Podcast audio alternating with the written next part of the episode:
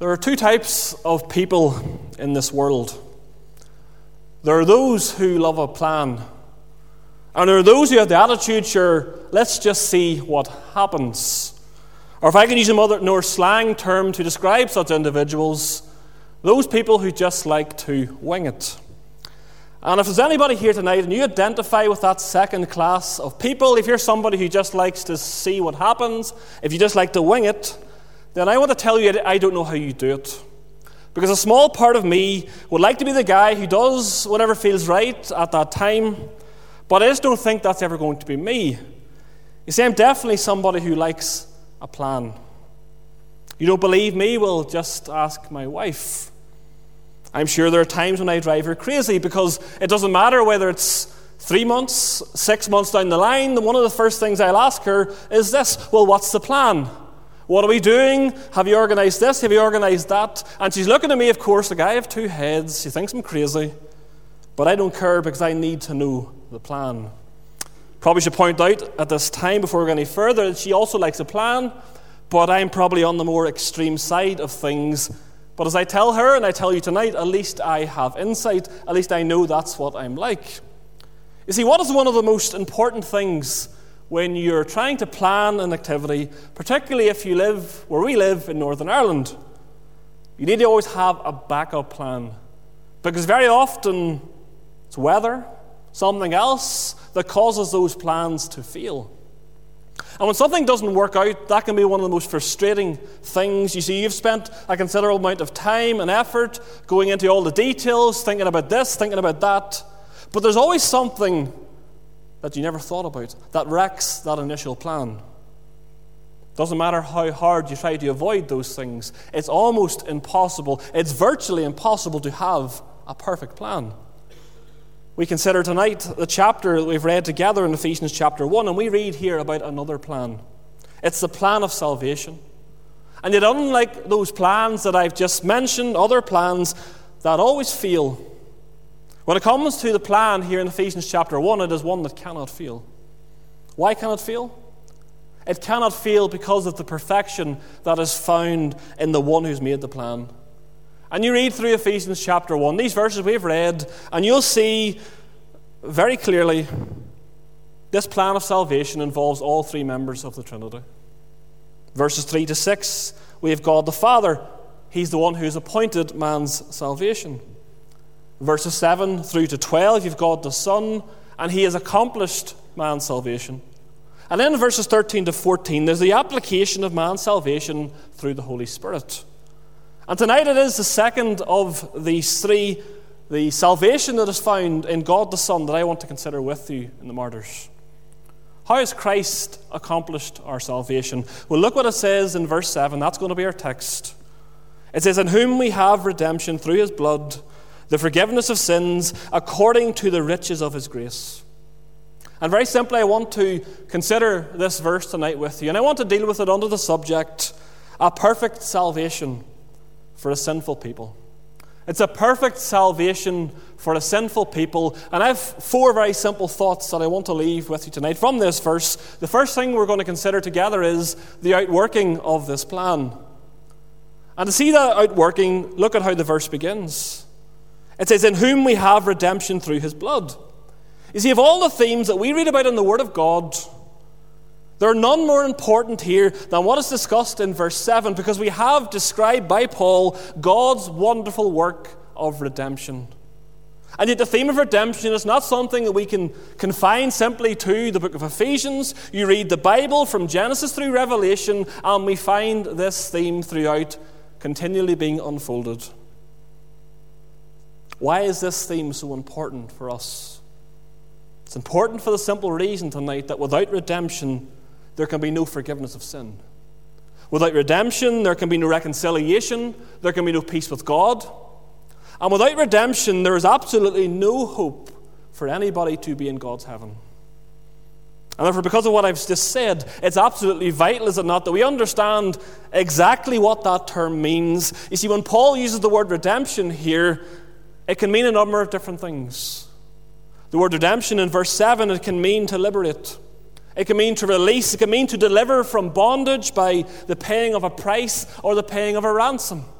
And whenever you and I think about that idea of a ransom, very often our minds will go to something we've watched in the past, maybe. Maybe a news story you've read, maybe a crime novel that you've read.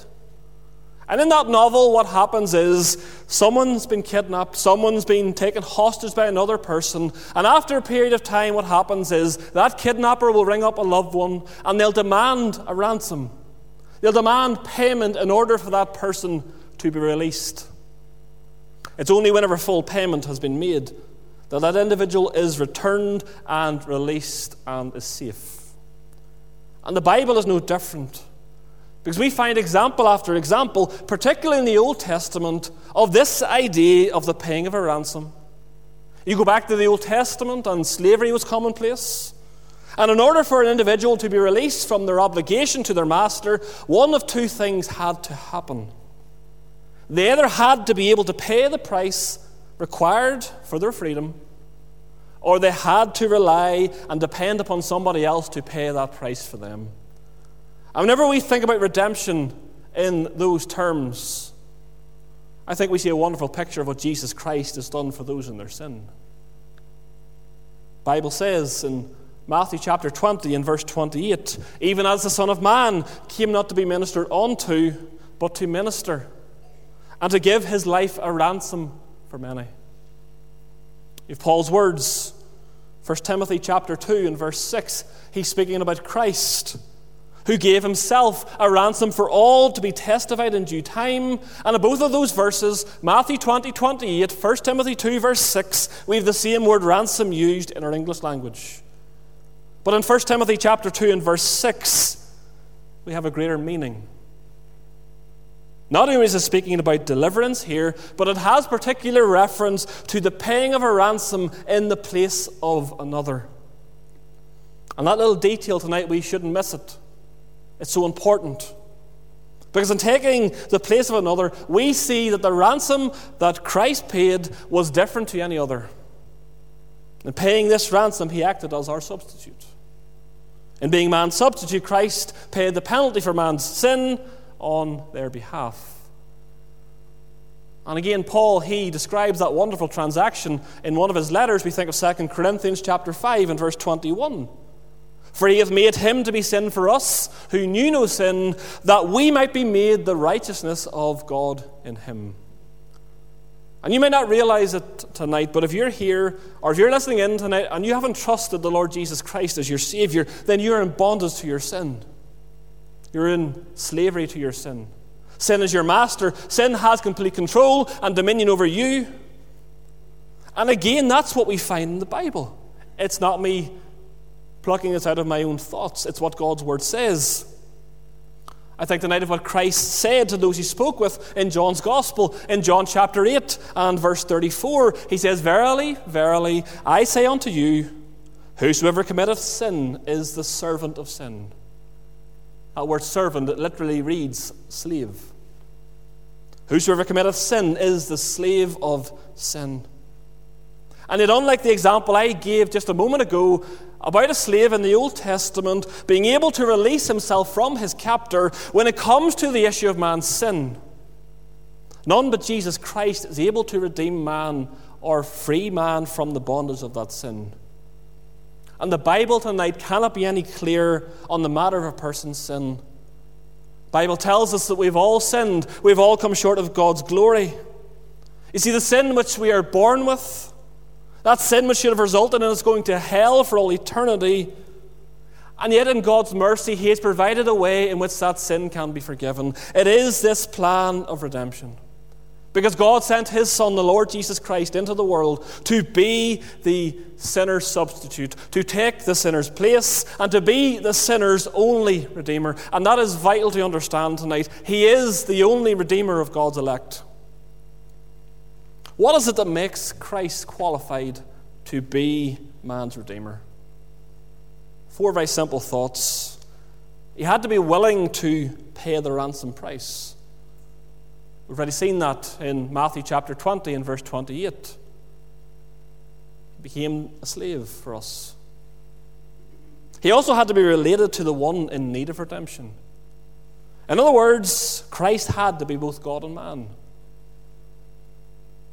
Galatians chapter 4 and verse 4. But when the fullness of the time was come, God sent forth his Son, made of a woman, made under the law, to redeem them that are under the law. Also had to be sinless. 1 Peter chapter 2, verse 22, speaking about Christ, who did no sin, neither was guile found in his mouth. But he also had to be able to pay the price. Not just willing to pay the price, but able to pay it. See, what was the ransom price for our redemption? You look at again at Ephesians chapter 1 and verse 7. In whom we have redemption through his blood.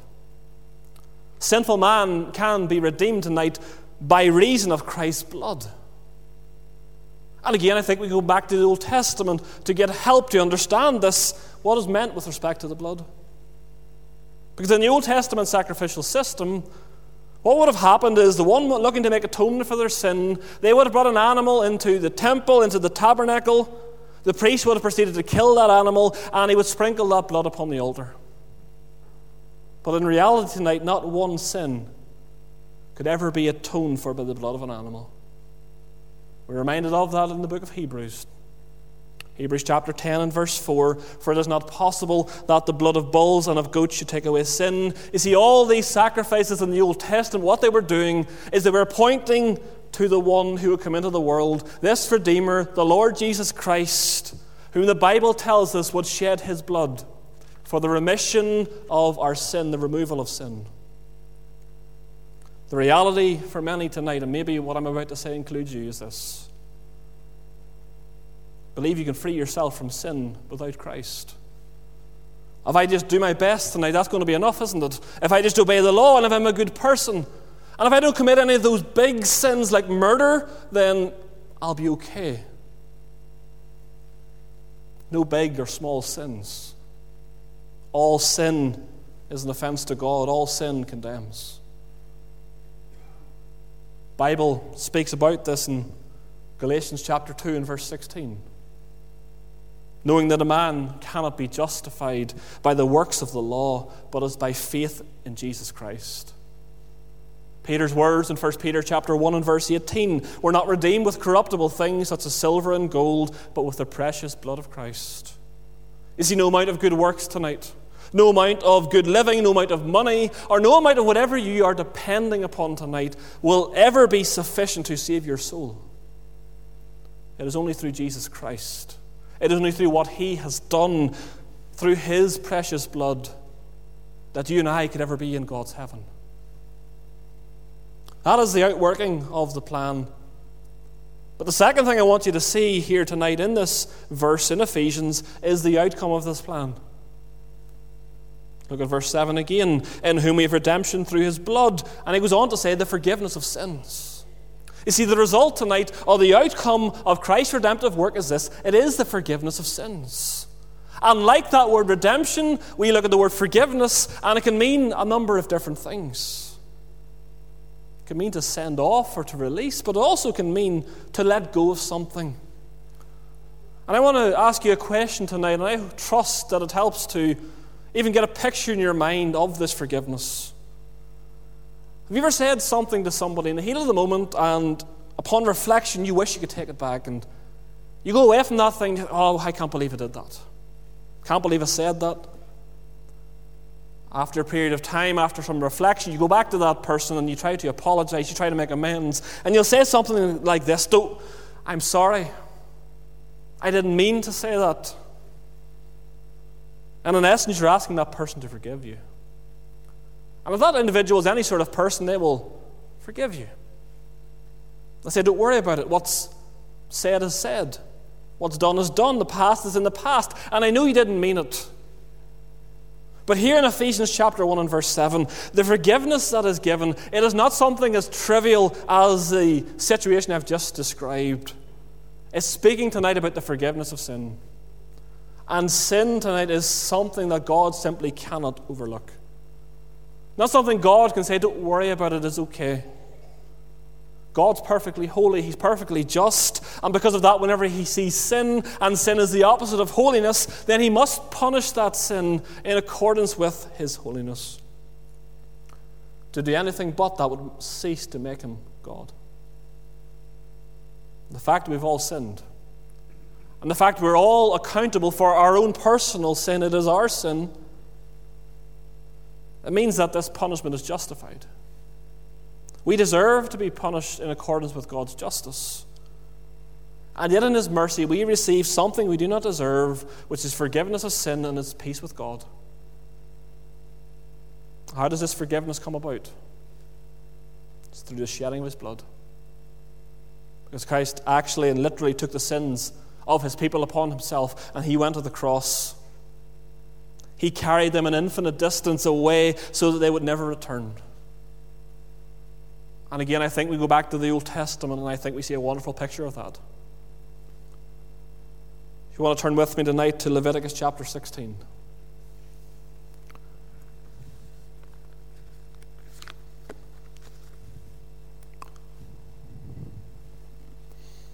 Leviticus chapter 16, and we'll read verse 5.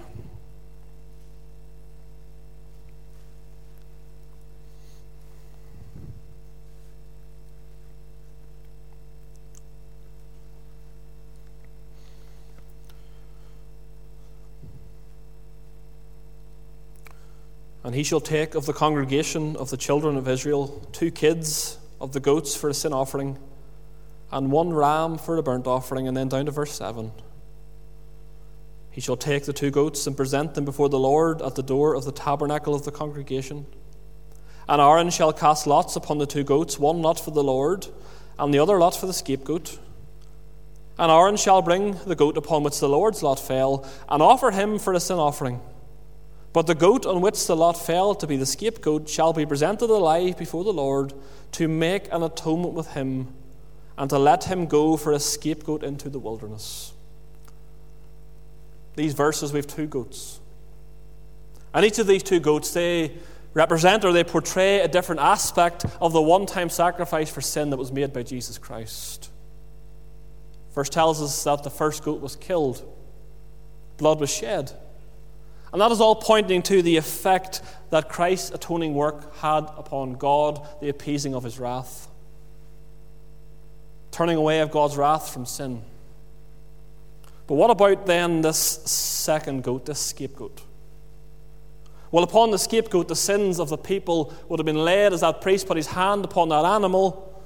It was then led out into the wilderness, never to be seen again, never to return, and that signifies the removal of the guilt of sin. And in these two goats, we see exactly what Christ has done on the cross. Because he bore away the sins of his people by suffering the equivalent of hell upon that cross. Also, our sins will not be remembered, never held against us. I think Isaiah puts that wonderfully in Isaiah chapter 43 and verse 25. He says, I, even I, am he that blotteth out thy transgressions for mine own sake, and will not remember thy sins. That word blotteth here, it literally means to wash something. It's to smear it away. It is to completely obliterate it. You go to the New Testament and you have the same idea seen in the book of Acts. Because in Acts chapter 3 and verse 19, we have the same word blotteth used with respect to sin. It says, Repent ye therefore and be converted, that your sins may be blotted out. And in Acts chapter 3 and verse 19, you will note that there is a condition here with respect to a person's sins being blotted out. Calls to the sinner to repent and to be converted. You see, simply having a knowledge of Christ's death and resurrection is not enough. Hearing the gospel is not enough. Being a child of believing parents is not enough. Being a free Presbyterian tonight is not enough. Being friends or surrounding yourselves with Christians is not enough. You could come to this church and you could put yourself in with the congregation. You could be friends with people. You could many friends here, but your friends will never save you. It's only repentance toward God. Faith in the Lord Jesus Christ. Without those things, you'll never be saved. And the forgiveness that Jesus Christ offers tonight, I want to tell you, it is a full forgiveness. Every sin, past, present, and future, it is covered under the blood. It's also a free forgiveness. It's for the whosoever shall call upon the name of the Lord shall be saved. But it's also a final forgiveness. Because once your sins have been forgiven, they are forgiven forever. And what a comfort that ought to be tonight to the believer here. You and I, yes, we'll remember our sins. The devil will bring them before us time after time, and he'll taunt us with those sins.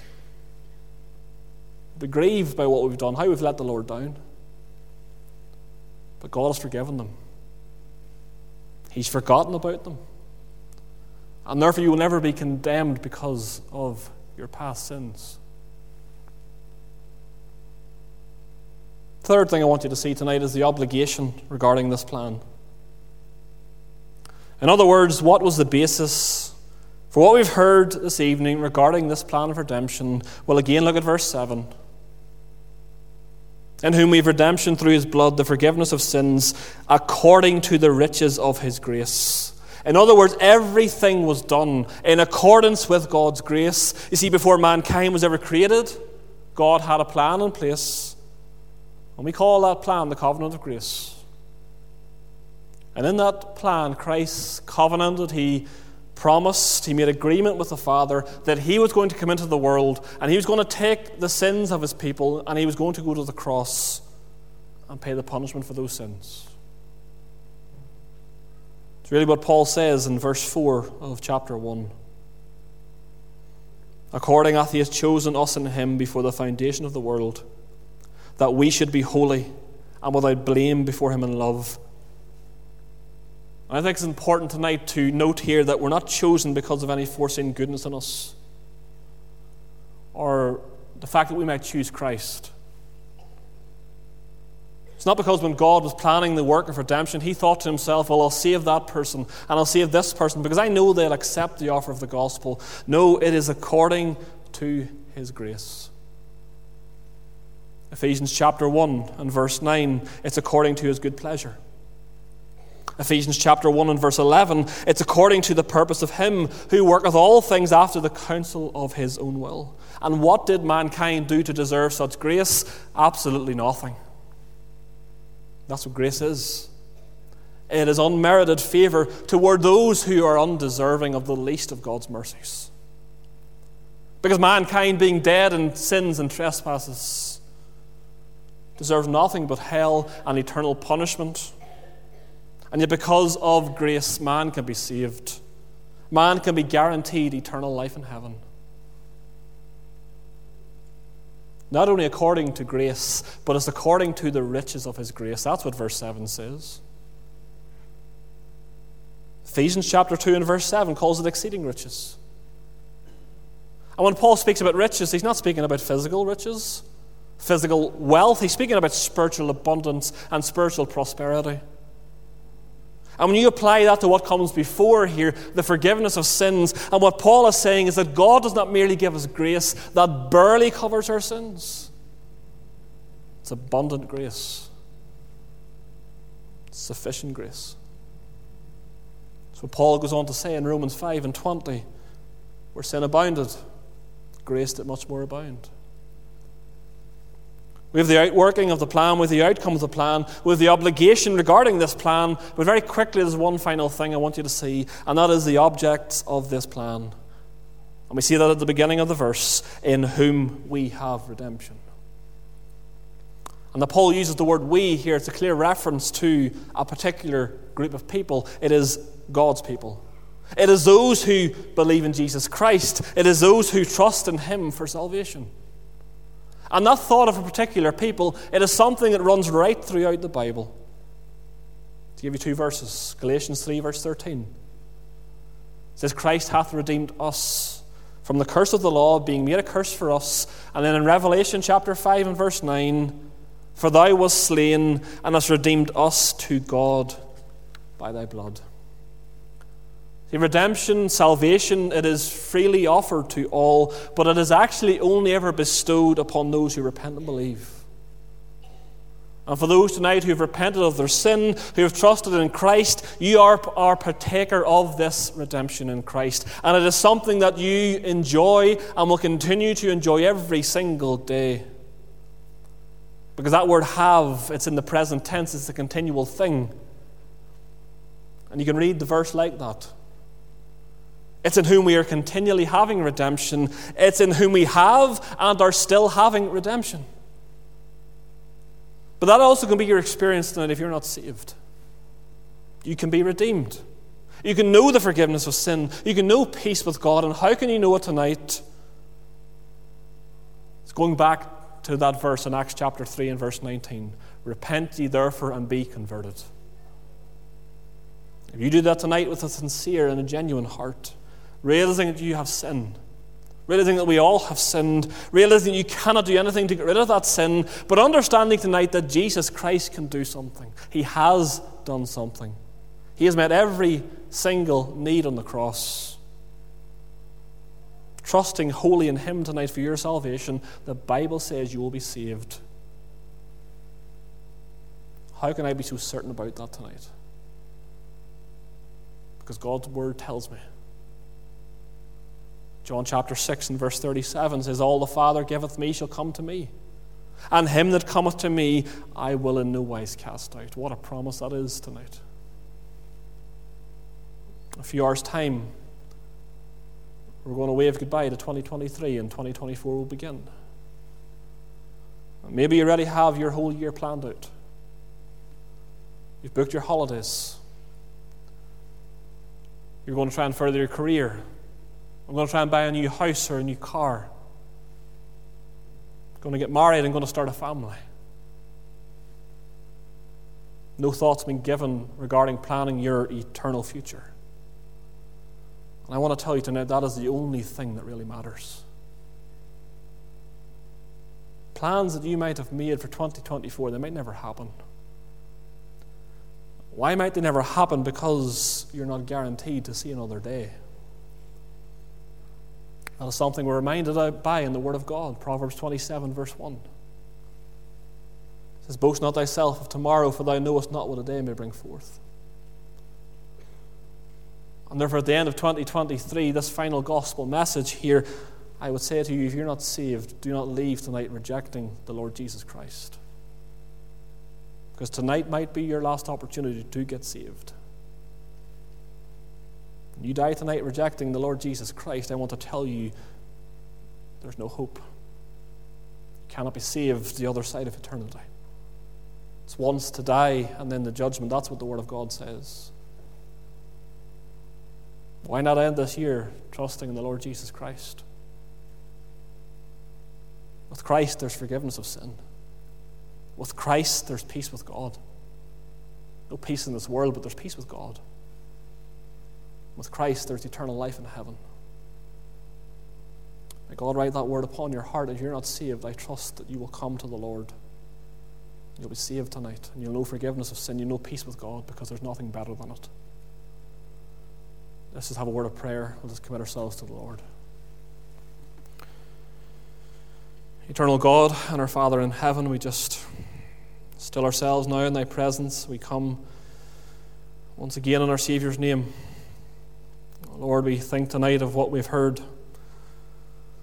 Lord, we're amazed, even in our finite minds. Lord, we cannot take it in, what you've done for sinful man. This wonderful plan of redemption, Lord, the, the agonies of the cross, the shedding of thy blood for a people who have no love for thee. Thank thee, Lord, that you have loved your people with an everlasting love. We pray tonight, Lord, at the end of this year that if there be one, Lord, more than one that know not thee as Saviour, that you would speak to their hearts, Lord. That they would realize, Lord, it's not a case of, of a man trying to make them feel bad about themselves, trying to convert them to a religion, but it's a man trying to see them saved make them realize that they need the Lord Jesus Christ before they leave this world. We pray tonight, Lord, that even that you would write that word upon all of our hearts. Those of us who are saved, Lord, that we would even just see the white fields that are ready to harvest. That we would take every opportunity, Lord, and we would not allow ourselves to be afraid, Lord, and you know what I mean by that. But Lord, may we take our opportunities to tell others of Jesus Christ who is mighty to save.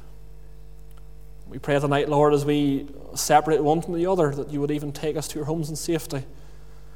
Those who will come back for the watch night service, Lord, I pray you will take them back here. Lord, there'll be that time of fellowship, that time of thinking back in 2023. But Lord, if there is one tonight who's not saved, may they even think back, Lord, in the many times they've rejected the Lord Jesus Christ. May they even heed that warning in Genesis that says, My spirit shall not strive with man. Lord, save souls, we pray up and down this land for thy honour, for thy glory. All these things we pray in Jesus' name. Amen.